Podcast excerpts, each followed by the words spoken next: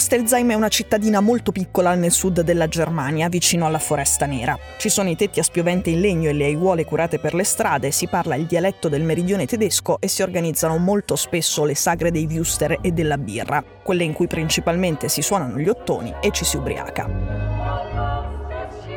Siamo in una zona rurale e i 2700 abitanti di Ostelsheim lavorano soprattutto in due settori, l'agricoltura e l'industria dell'automobile.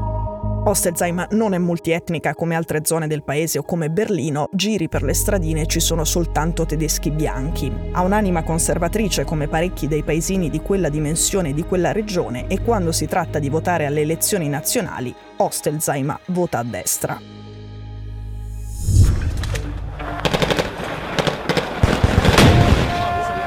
Qui invece siamo in Siria, è il 2015.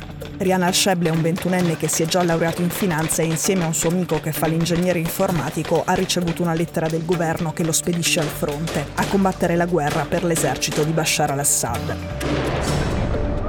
A Rihanna e al suo amico non piace Assad. Le loro famiglie sono famiglie della classe media siriana il papà di Rihanna è un ingegnere agricolo e sua mamma è una professoressa. Dentro casa loro si parla molto di politica, e non si parla bene del regime. Rian è scappato dalla Siria ed è arrivato in Germania da profugo senza sapere una parola di tedesco otto anni fa. Tra pochi giorni, a giugno, entrerà in carica come nuovo sindaco di Ostelsheim.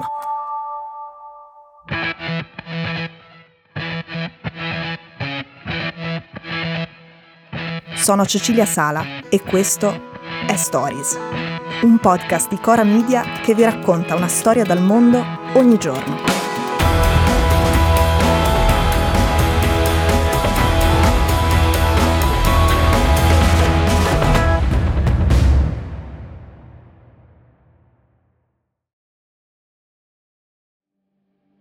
La Siria del 2015 è quella dello Stato islamico al massimo della sua potenza e un paese da cui più di 10 milioni di persone, praticamente la metà della popolazione, sono in fuga.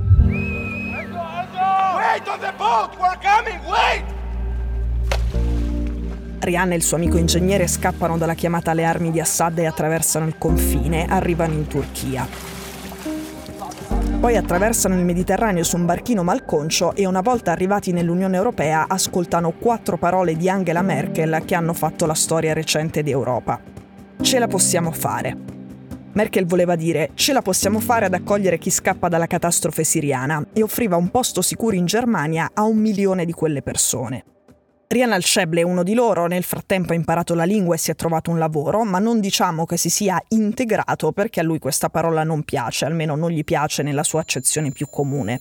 Das ist eine relativ lange Geschichte. Ich habe das Glück bekommen im questo è lui ospite in collegamento in un programma televisivo tedesco. Rian dice che integrazione spesso viene ridotto a c'è questo gruppo di persone e tocca trovare un modo perché imparino in fretta la lingua per farli lavorare. Che tipo di lavori? Lavorare per il fornaio, per il macellaio o per il calzolaio. Non certo per fare politica o diventare sindaco. Nel 2015 la politica dell'accoglienza di Merkel aveva avuto un rovescio della medaglia.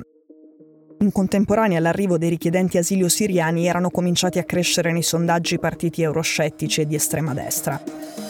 In Germania il caso più famoso è il caso dell'AfD. Quella tendenza si era poi fermata e nell'estate del 2017 il partito di Merkel era al suo massimo storico dai giorni della crisi, era dato al 40%.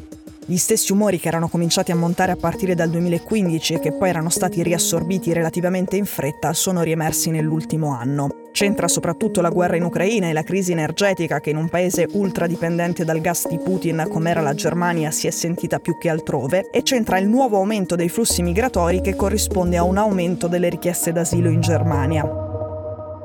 Qui abbiamo già detto che il partito di estrema destra è piuttosto putinista AfD è di nuovo alto nei sondaggi e ha anche superato i Verdi che sembravano il nuovo astro nascente della politica tedesca. I cristiano-democratici, il centro-destra tedesco, nel timore di perdere voti a favore di chi sta alla loro destra, hanno proposto di rimuovere il valore dell'accoglienza per i richiedenti asilo dai principi della Costituzione. Più della metà dei tedeschi, sempre secondo i sondaggi, credono che i costi dell'immigrazione superino i benefici che questa dà al paese. Per fare un altro esempio, nel 2021 un candidato che era un altro ex rifugiato siriano, un candidato nel comune della capitale a Berlino, ha dovuto a un certo punto ritirarsi per le troppe minacce di morte ricevute. Ecco, in un momento così nessuno si aspettava che un ex richiedente asilo siriano potesse vincere le elezioni comunali in un posto come Hostelsheim. Questo, finché non è successo. Il primo impatto per Rihanna a Hostelsheim effettivamente non era stato grandioso, non sapeva la lingua, lui ha i capelli castani, la carnagione leggermente più scura e per strada si sentiva continuamente guardato.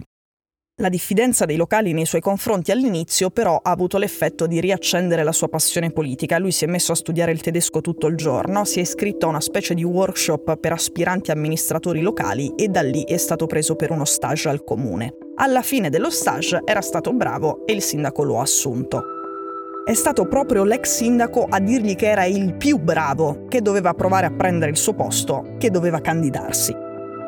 Non era una partita facilissima, lo sfidante di Rihanna al-Sheble era un signore benestante di una famiglia che vive a Hostelsheim da generazioni e uno che ha moltissimi parenti in un posto molto piccolo. Sembrava molto dura, ma la tecnica del porta a porta ha funzionato. Pare che nelle ultime settimane Rihanna Al-Shebla abbia parlato personalmente, singolarmente, con praticamente tutti gli abitanti di Hostelsheim. Una casalinga ha detto che quando ha chiacchierato con Rihanna a una sagra e ha visto quanta birra si beveva e quanto gli piaceva, lui le ha fatto molta simpatia e che lei non se lo sarebbe mai aspettato. Un'altra pensionata ha detto che lui è il giovane più educato e premuroso con cui lei abbia mai parlato, uno che ispira fiducia al primo colpo, e che quando un ragazzino dell'estrema destra locale è andato a disturbare lei e le sue amiche all'ora del tè per provare a convincerle che se Ryan al-Shebla avesse vinto avrebbe imposto la Sharia nel paesino, loro gli hanno riso in faccia. Quella sera la signora ha appeso alla finestra della sua sala da pranzo un cartello con scritto le vecchie di Hostelsheim votano Rial al Shebl.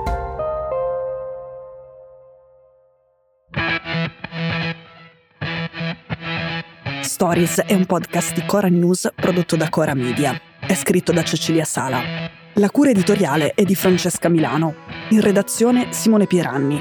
La sigla e la supervisione del suono e della musica sono di Luca Micheli. La post-produzione e il montaggio sono di Filippo Mainardi. La producer è Monica De Benedictis. Le fonti dei contributi audio sono indicate nella sinossi.